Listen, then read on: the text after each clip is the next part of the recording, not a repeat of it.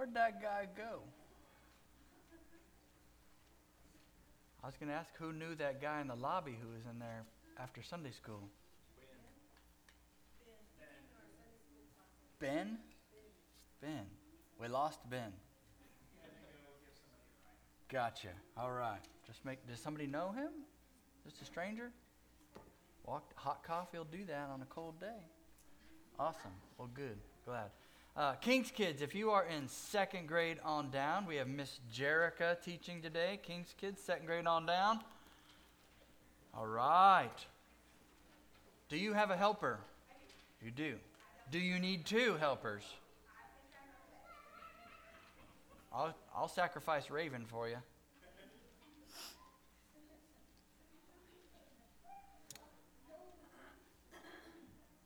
She got the Maddox clutch. You are not leaving my side. Now, the rest of you turn to the book of Job, the last chapter of Job. Job is the book in the Bible right before Psalms. Psalms is kind of the middle book in the Bible. So, Job, Psalms, Proverbs. We're going to be in the last chapter of Job for our Bible reading. Job chapter 42. But before that, you have a commercial. I have a commercial. Commercial, go. Men's group is going to start a new book uh, recommended by a guy who's already done it called Every Man a Warrior. If you're interested, we have a sign up sheet out front. If you're not sure about doing an actual Bible study with the guys, I'll do a short promo video next Sunday right before class in the room that the men meet in because we've got a small computer in there and we can watch the video. And the date and time is up in the air ish. We got But it's a- close. it's close.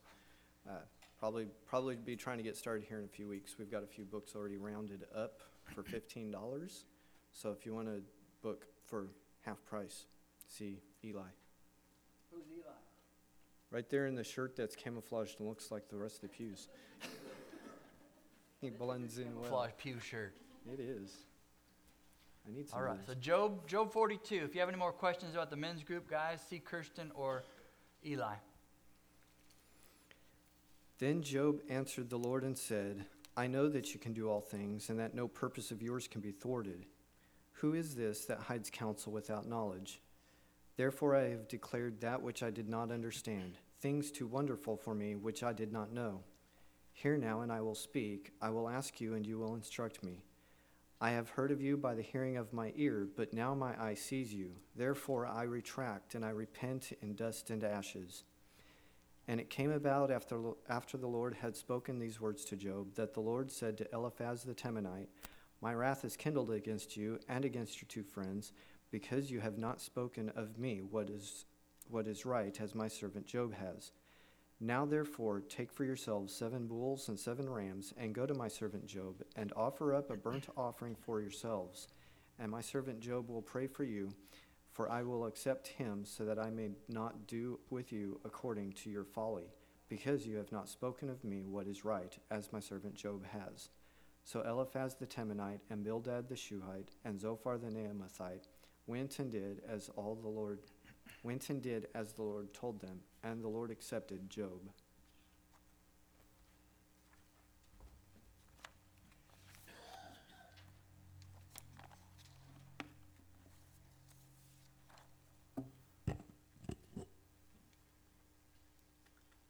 As we have been exploring the idea of wisdom in the Bible over the last year, we have learned that throughout the Bible, the wisest response any human can ever have to God is to fear Him. The fear of the Lord is a common refrain in the Old and in the New Testament. But it's not the use of the word fear that we are used to. When we fear something, we run away, we withdraw, we step back. When the Bible talks about fearing God, it means to push in, draw closer, and love Him. To fear God properly is to acknowledge who He is and care about Him and make Him the focus of your life. So the fear of the Lord is a pretty important thing. The book of Job starts out by telling us in Job chapter 1 there was a man in the land of Uz whose name was Job, and that man was blameless and upright, one who feared God and turned away from evil. Job is giving us what I'm calling a third lens, a third perspective on what it means to truly fear God. We've gotten a lot of the Proverbs perspective. Last week, we looked over the book of Ecclesiastes and got the critic's perspective. Proverbs and Ecclesiastes both say, Fear the Lord, fear God. We're very familiar with binocular vision. Job gives us a third lens, which is awkward because we, we see like this. Job, uh, if we think about the Bible, the books in the Bible just independently, independently, they are valid on their own. Independently, you've got, you've got Proverbs, we've got Job, we've got Ecclesiastes, we have Song of Songs. Independently, we have all of those uh, lenses to understand God. But Job, go to the next slide. But Job does something different. He's not just, the book of Job is not just presenting another perspective. The book of Job is bringing together the pers- perspective of Proverbs and the perspective of Ecclesiastes. Next slide. And it's not so much that it's adding another color lens to the grid as much as Job is being very transparent about what it looks like to fear God and it hurts. To fear God when you don't get all the answers. To fear God and it doesn't work out the way you planned. God's wisdom does not ever completely make sense to us. And in the book of Job, he doesn't just smoothly coast between these two other perspectives. It's more like a seesaw. You ever been on a seesaw? Your stomach goes up, your stomach goes down, your knees are never the same. It is a young man's game right there, the seesaw. And it is being uh, eradicated from parks across the nation for safety reasons. That, but it was so fun to shoot your little friend up into the air. Or jump off early and let your big friend crash to the ground, right? Uh, and really, I want you to understand that's what, that's what Job's life is a seesaw. It starts off in chapter, in chapter 1. He's blameless, upright, fears God, turns away from evil. Like, yes, he's living the book of Proverbs. It's working. Look, everybody, if you live by the fear of the Lord in Proverbs, you do right, you turn away from evil, it's working. then he loses everything. Then his friends try to talk about Proverbs.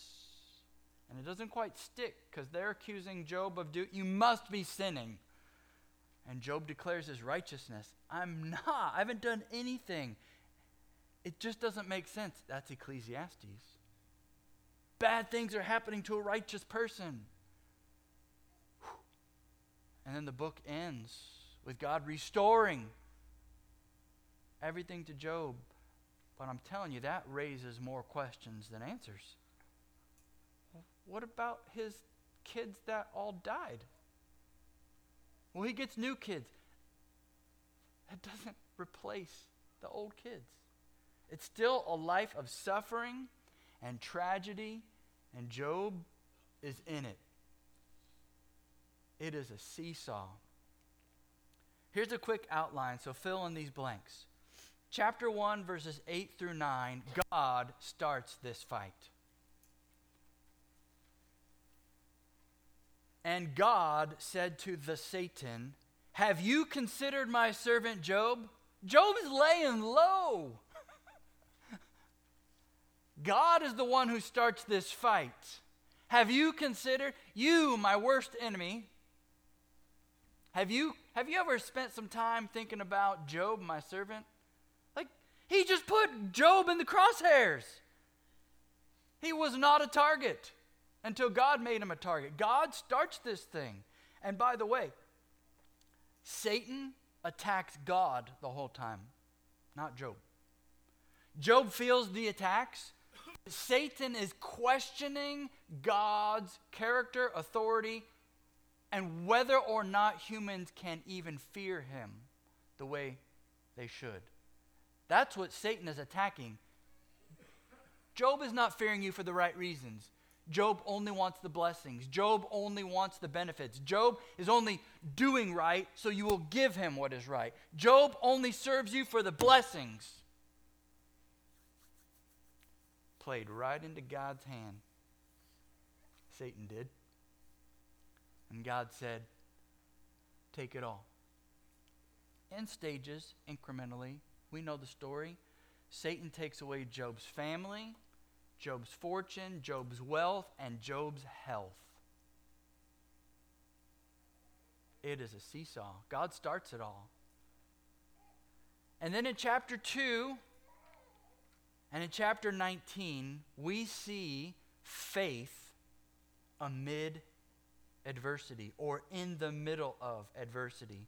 Job declares in chapter 2, verse 9, his wife says, Do you still hold fast your integrity? Curse God and die, Job. This is it. You, we've lost everything. It's over. Uh, by the way, Satan did not have to attack Job's wife, she, she attacked Job herself. Sometimes God will use the people closest to you. Sometimes the people closest to you will be the hardest to endure. This is not a commentary on husbands and wives, because husbands can do the same thing to their wife. This is not a gender thing, it's not a female thing. This is a human thing. The people who are closest to us can't always help us in our darkest hour. That's what God is for. That's what Jesus is for. And Job says to her in chapter 2, verse 10 You speak as one of the foolish women would speak. Then he says this Shall we not receive good from God, and shall we not receive evil, good and bad? And the Bible says, in all this, Job did not sin. Job says, We take good from God, we take bad from God. We take blessings from God, we take curses from God. And you know what? He's God, and Job did not sin. In chapter 19, he shows an amazing faith in a future resurrection. It's a, it's a seed of faith. The Bible hasn't developed the idea of full bodily, eternal glorification, resurrection yet. And yet, Job says, Though God slay me, yet will I trust him. And though my flesh be destroyed, yet with my eyes I will see God. He has this amazing faith that God is going to take care of things and take care of him in the end. That's huge. So he has faith in the middle of his adversity. And then we've got this huge chunk of God actually showing up to speak in chapters 38, 39, 40, and 41. God shows up with questions without giving Job answers. Job and his friends have been having a long discussion before we get to chapter 38. They're calling each, other windbags, unhelpful. They're accusing each other of wrong. It is not a pretty, it is not a coffee shop discussion. I mean, they're over a campfire, and Job is scraping the boils that are oozing off of his body with broken pieces of pottery. When you're scrape, actively scraping scabs to find relief, you know you're in a bad spot.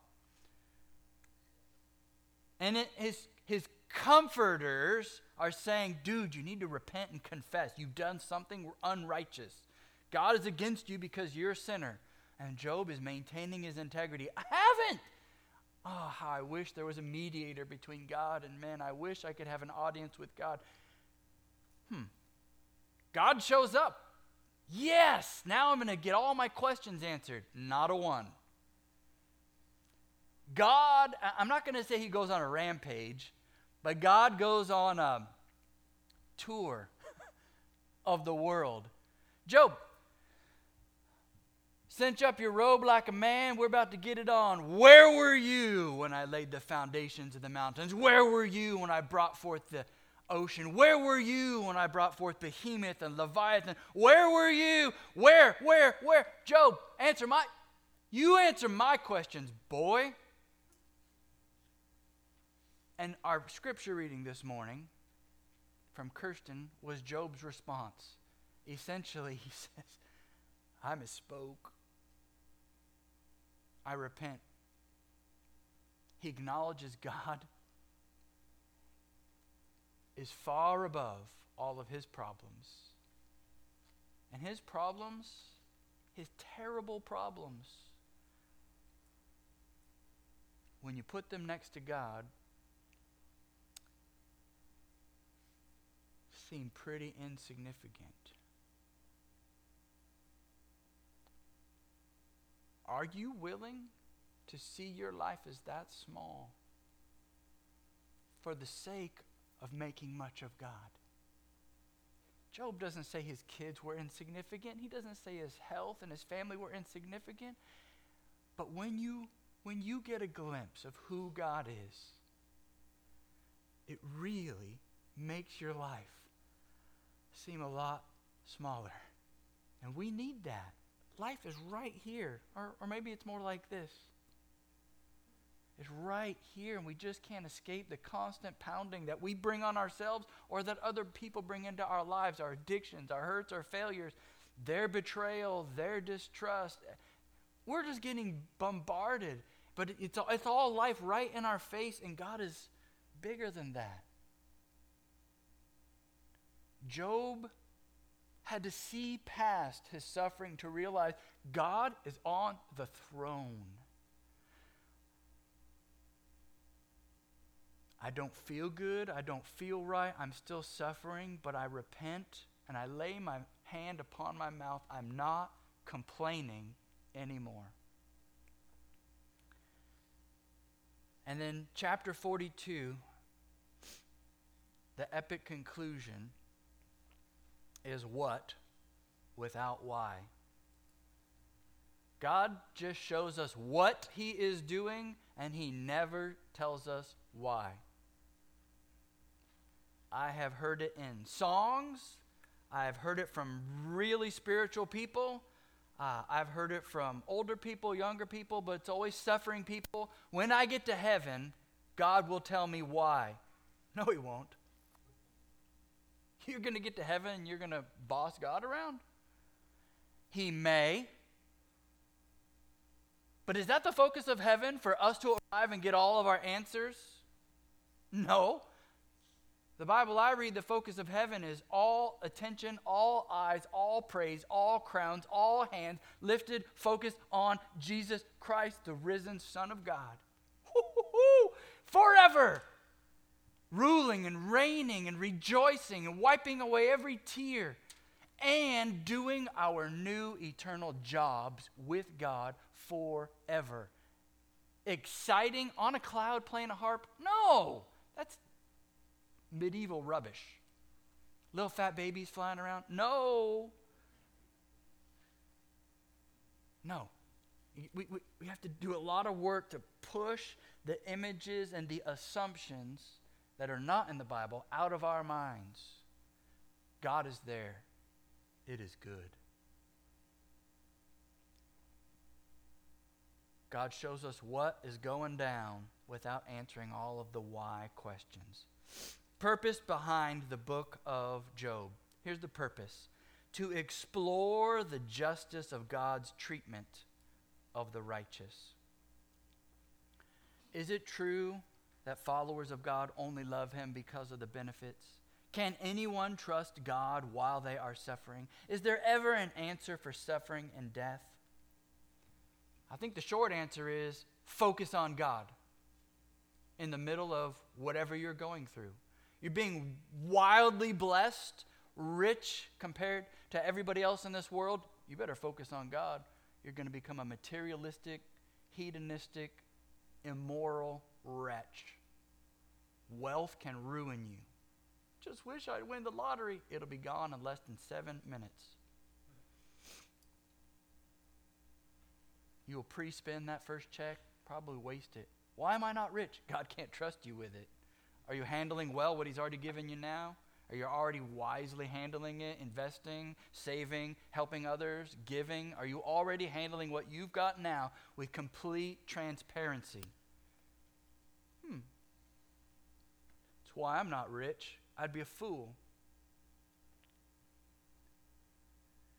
Anyone who focus on, focuses on suffering keeps coming back to suffering. And anyone who focuses on suffering, anyone who just focuses on their suffering, keeps bringing every circumstance in their life back to the suffering. Anyone who keeps complaining about their suffering is missing the point of the book of Job. So Job did for a long time till God confronted him. God confronts Job because that's how he wants to confront us. You are Job. Well, I'm not completely blameless, granted. But in the blood of Jesus, we are. If you've confessed your sins to Jesus Christ, He's your Lord and Savior, you believe God resurrected him from the dead. He is the only begotten Son of God. He died on the cross for your sins. You believe the story of the gospel. You're blameless. Put your big boy boots on because you're going to suffer. You will suffer. And Job is showing us how, maybe not how to suffer properly, because he goes through a lot of emotions.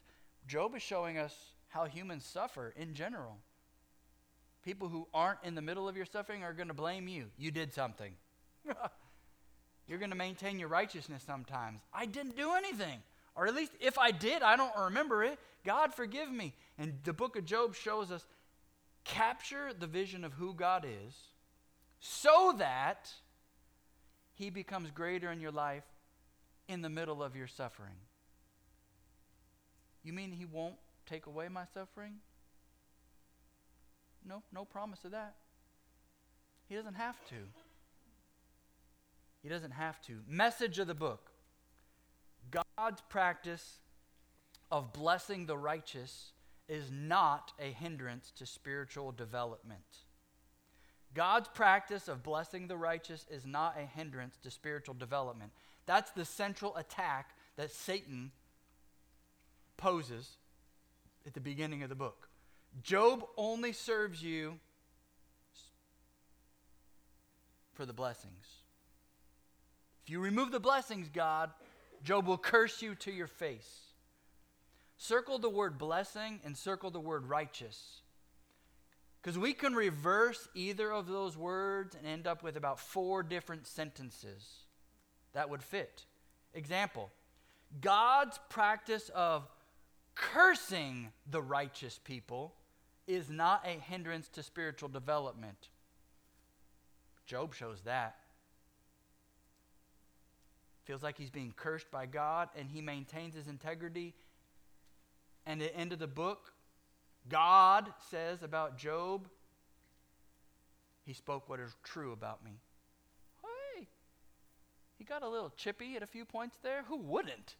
Who wouldn't? I mean, he's not, these are not his best days. He's, there's some angst there's some sadness. But still, God maintains Job did not speak what is false, spoke what is true for God. So you can change that word, blessing. God's practice of cursing the righteous is not a hindrance. But if we change the word righteous, God's practice of blessing the unrighteous is not a hindrance to spiritual development. As believers, we should be able to look out in the world see that God is raining down common grace upon unbelievers and they are flourishing, it shouldn't shake our faith. Because that's what God does sometimes. The Bible tells us He'll settle all things eventually, which means we don't see why would God allow unbelievers, unrighteous, wicked people to live long lives? It's a test. He's going to weigh that against them. How did you use your life I gave you? Even though you didn't believe and I graced you, how are you going to use your life? So there are many ways we could bless. And let me change it one more way.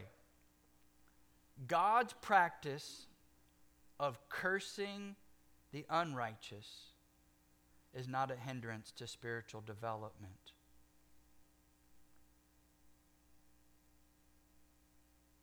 Because a lot of people, I'm thinking of a pastor in particular, a megachurch pastor who abandoned his faith because he read the Bible correctly, that God will curse the unrighteous, and he said he didn't want a God like that.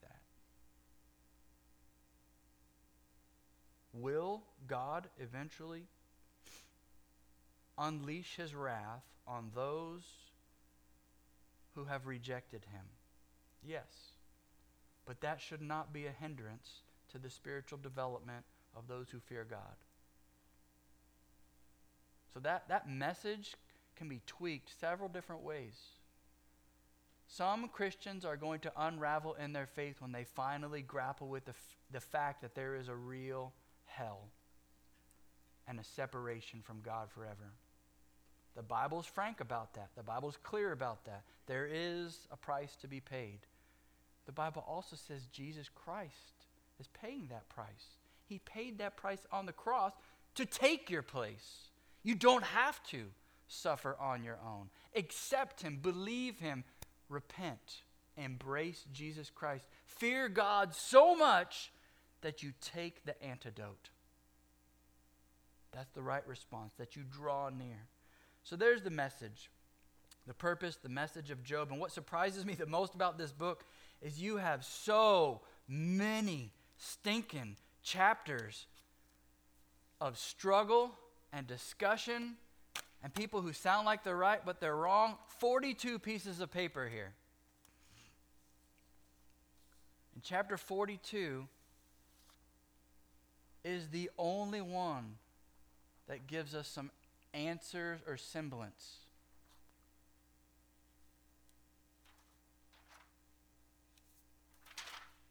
How would you feel if this was your life, unraveling, falling apart, and all you had was chapter 42?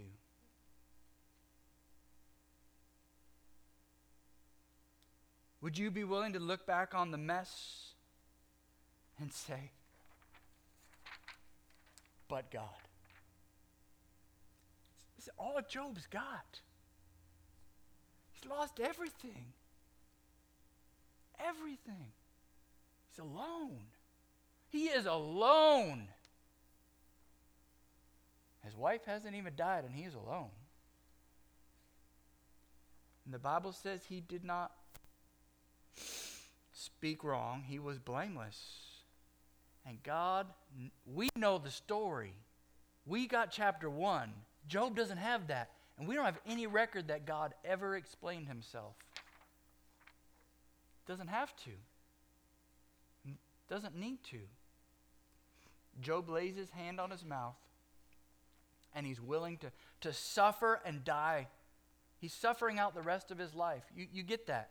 When you get to the middle of chapter 42, Job has just repented. He's still in the ash heap. He's still got sores. He's still lost everything. And he's just sitting there with God. God is, that's it. It's all I've got. Is that enough for you? Your story might end there. And that needs to be enough. It needs to be enough that you believe who God is, that He's in charge, and you are not. That needs to be enough. That is a thin life. That, that, this right here is faith, like a mustard seed. So small, so fragile, but it's enough to write your story. It's enough to write God is good. It's enough to write chapter 43 eternity Eternity's going to make everything you lost look like child's play. 41 chapters that don't make sense. So unfair. Job, this is so unfair. So unfair. This guy didn't do anything wrong. It's so unfair. That's the point. Wait, what? That's the point of the book of Job? Life is unfair. Uh, have you not lived a hot minute? It's kind of like what my body says is true. You're right, it's not fair. Those who worship God, follow God, their lives don't always have the storybook ending.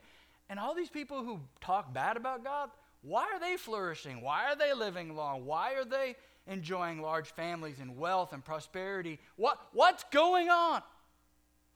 Oh, the seesaw. Where have I seen that before? Oh, Job. There it is. So unfair. Yep. And the first thing that popped into my mind when I first typed this out was Who are you, oh man? Who are you to question the potter? In Jeremiah 18, God instructs the prophet Jeremiah to go down to the potter's house and watch him make a pot. Jeremiah, I can do whatever I want, with whoever I want, however I want, with any nation I want. God is the potter. We are the clay. Romans chapter 9. Listen to this paraphrase of Romans 9. Who in the world do you think you are to second guess God? Do you, for one moment, suppose any of us knows enough to call God into question? Clay doesn't talk back to the fingers that mold it, saying, Why did you shape me like this? Isn't it obvious that a potter has a perfect right to shape one lump of clay into a vessel for holding flowers and another lump of clay into a pot for cooking beans? If God needs one style of pottery, especially designed to show his angry displeasure, and another style of pottery, carefully crafted to show his glorious goodness, isn't he right? God is in charge. Who are you to question? So trust God no matter what. Trust God. He's going to throw you on the pottery wheel. No matter what shape He forms you into, trust Him. No matter what ways He uses His tools to cut into your life, trust Him. No matter how many times He crushes us, reshapes us, and starts over, trust Him. No matter how hot the fire is in the kiln, trust Him. No matter what color glaze He chooses for your life, streaks and paint, trust Him. No matter who He places inside of you or who He places you inside of, trust Him. No matter what shelf He puts you on and what other pot you are next to, no matter what, trust Him. He's the potter, you're the clay. Life is meant to focus us on God. Write that down. Trust Him. Job's life was a test before we read about him. Life is meant to focus us on God. And all things can lead us back to God. So let me pump the brakes for just a second and get away from Job. You ready for a deep question? I need you to think about this. You don't do not answer out loud, please. No elbow throwing, no pointing. What do you think is unfair in your life? Think about that for a second. What do you think is unfair in your life? I'm looking at people who have fought cancer. I'm looking at people who have lost the support of spouses. I'm looking at people who've lost jobs. I'm looking at people who've lost grandkids, looking at people who've lost children.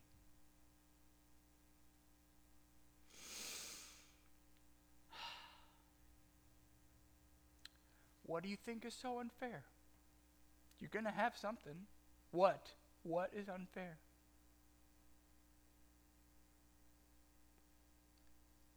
The family you've been born into. That might seem unfair. Other people had a better start than I did. Other people had better families. Other people had better grandparents. This just doesn't seem fair.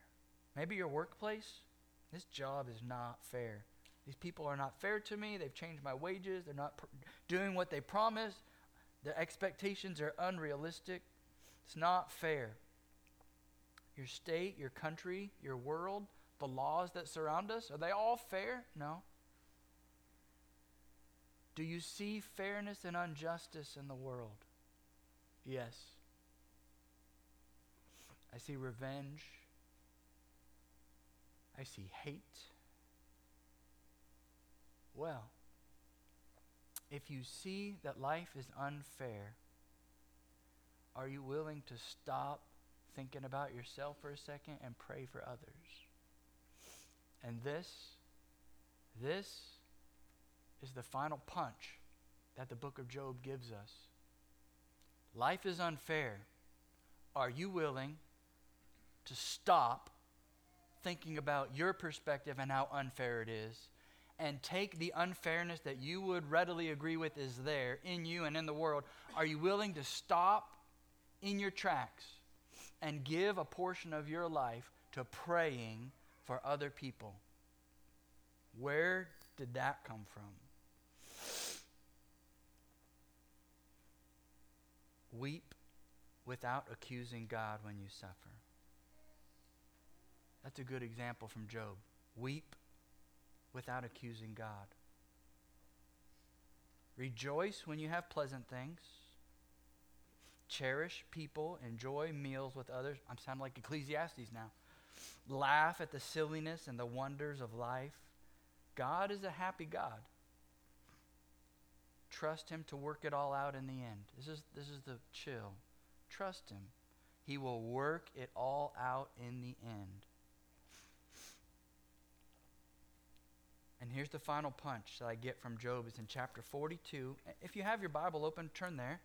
Job 42. I want you to see something. We read verses 1 through 9.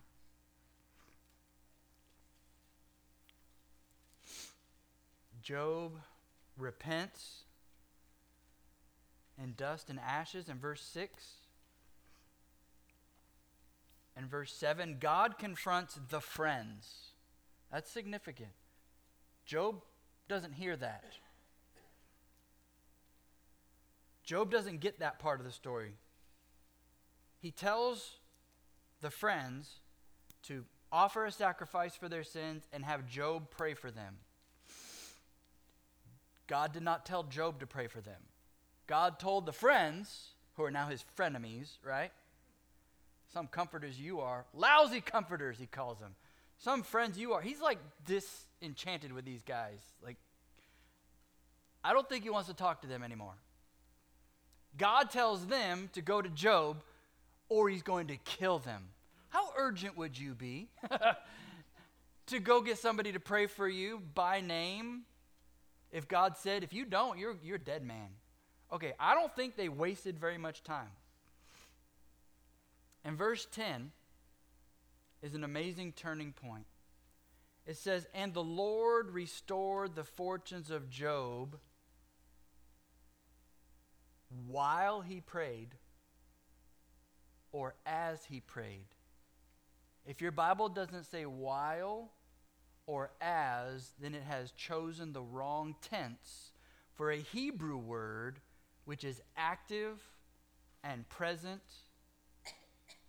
while. While Job is praying, God starts turning the page. As Job is praying for his friends, God starts fixing everything that has come unraveled. The significance of that, I can't understate this enough. It should be the most important part of this book. This is the first time in the book of Job where he's focused on others instead of himself. He doesn't have a word. Can you imagine how hard it would be for those three friends to humble themselves and to walk up to Job and be like, um, Job, your God has come to us and said, We need to make a sacrifice and you need to pray for us or he's going to kill us. Do you think they said anything else? I'm, I'm sorry. I was, we were wrong. How hard would that be? To humble yourself, admit you are wrong, and go ask somebody else to pray for you? How hard? If you think that was hard, how hard is it for Job? These rascals, God hasn't told him. He's got to take their word that God has spoken to them and not him. You Did you guys forget the fight we just had? you said I was sinning. You said I'd done something wrong. You said I was unrighteous. That's why God was punishing me. Do you, did you forget that conversation? Job doesn't give any lip, Job doesn't give any pushback. The Bible just says he did it.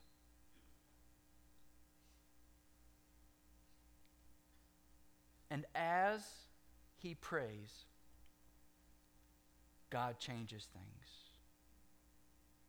Here's my summary of the statement for that. The unfair suffering of Job uniquely qualifies him to be a righteous intercessor for unrighteous people.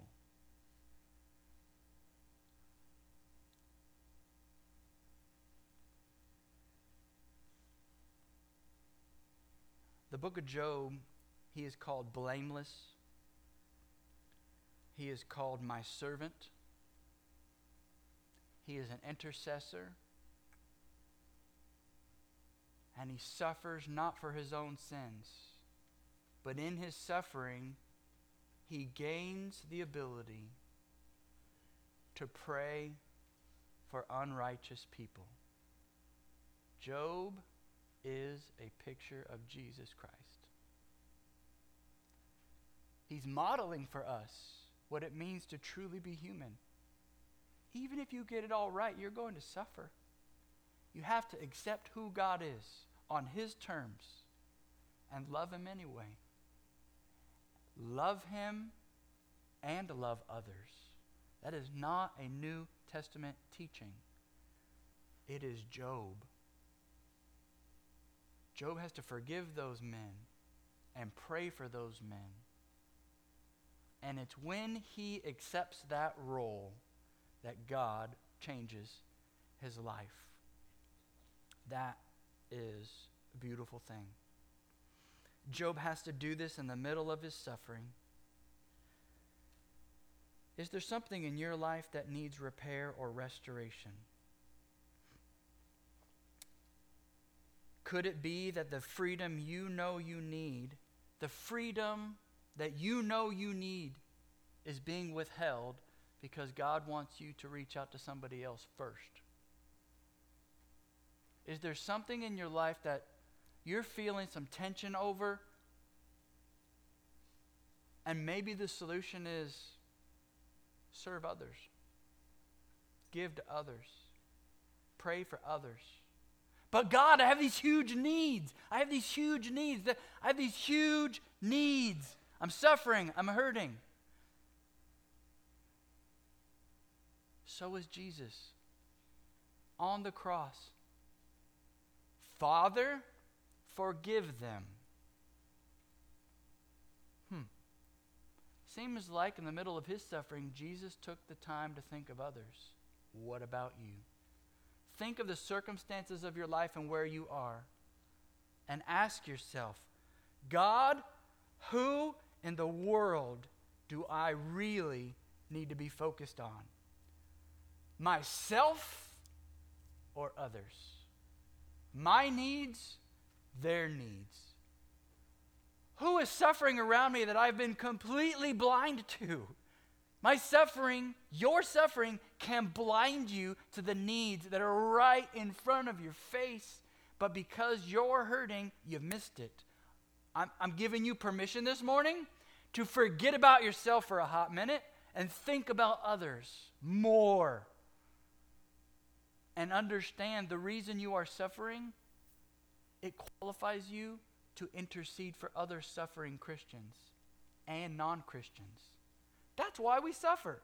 We suffer so we can identify with other people. God allows you to suffer so then you can pray intelligently for other people. God allows you to suffer because that humbles you, and now you can enter into other people's lives. You know what it feels like to be down and out.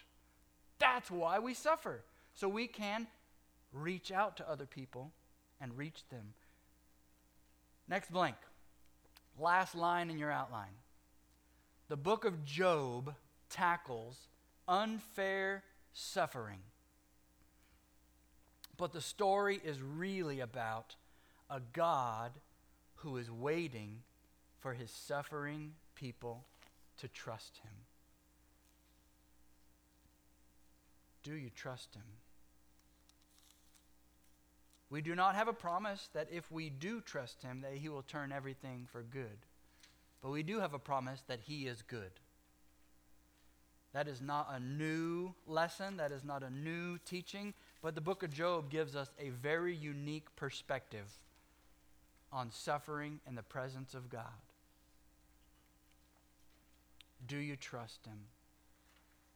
Will you fear God and love others? Will you fear God and do good? Will you fear God and keep drawing in instead of stopping every time you suffer and making it about you? Your suffering's not about you. Hate to pop your bubble. Your suffering is about others as well. God preparing you to have a heart of compassion and empathy and sympathy and care for other people. That is a big old pill to swallow because I want to make life about me and my needs and my stuff. And my, my. I sound like a toddler. Don't we all? We do. Stand with me let's pray.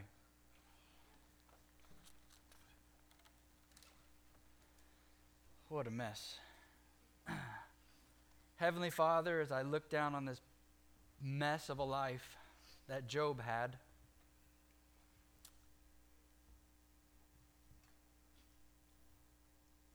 I don't think mine's much better.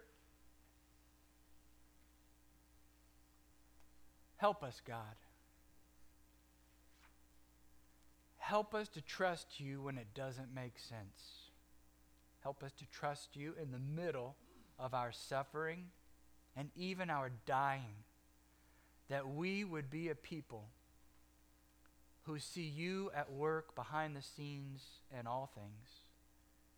Help us to be a people who see other people as needy and hurting just as much as we are, as empty and struggling just as much as we do.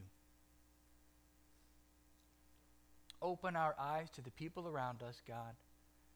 Help us to be as generous and unflinchingly loyal, even to our enemies, as Job was to his friends. Even if they've hurt us, teach us to pray for them again. Even if they've let us down, teach us to forgive them as you have forgiven us.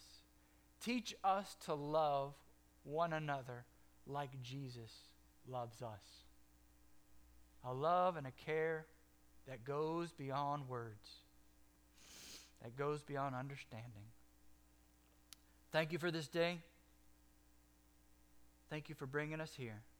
Please be with those who wish they could be here but aren't. We lift them up to you and we say, bring them back quickly. In Jesus' name, amen.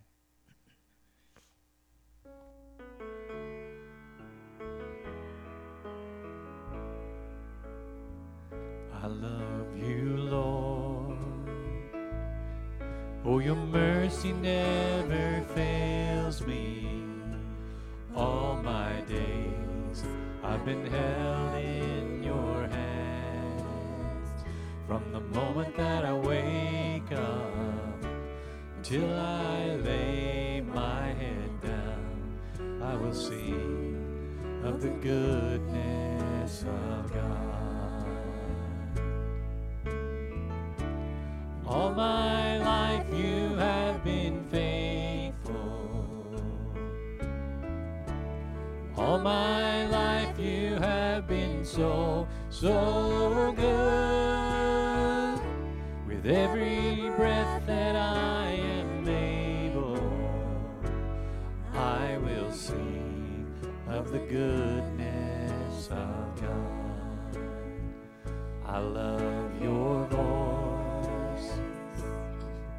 You have led me through the fire in darkest night.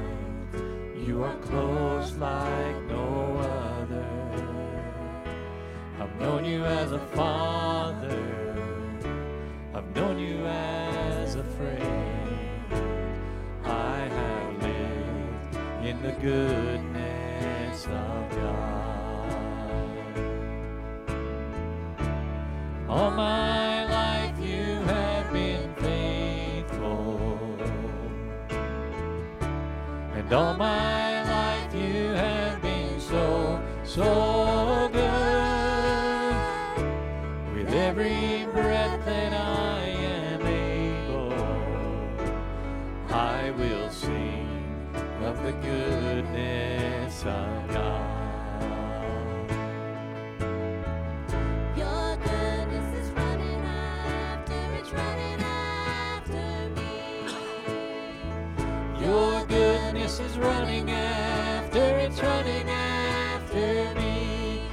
My life laid down and surrendered now, I give you everything. Your goodness is running after, it's running after me. And all my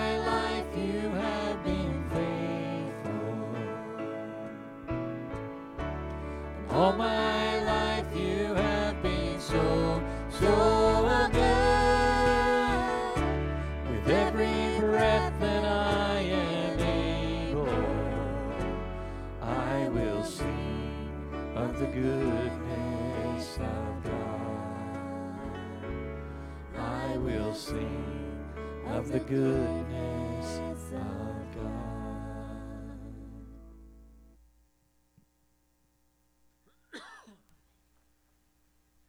Our benediction is Psalm 13. Let me invite you to lunch afterwards. We're having lunch immediately following the service, all the way at the end of the hall.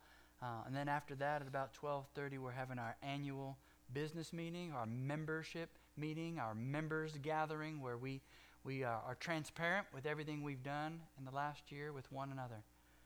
Psalm 13. How long, O Lord, will you forget me forever? How long will you hide your face from me, Lord? How long must I take counsel in my soul and have sorrow in my heart all the day? How long shall my enemy be exalted over me? Consider and answer me, O Lord my God. Light up my eyes, lest I sleep the sleep of death, lest my enemy say of me, I have prevailed over him, lest my foes rejoice because I am shaken. But I have trusted in your steadfast love. My heart shall rejoice in your salvation. I will sing to the Lord because he has dealt bountifully with me. And all God's people said, Amen. God bless you. You are dismissed.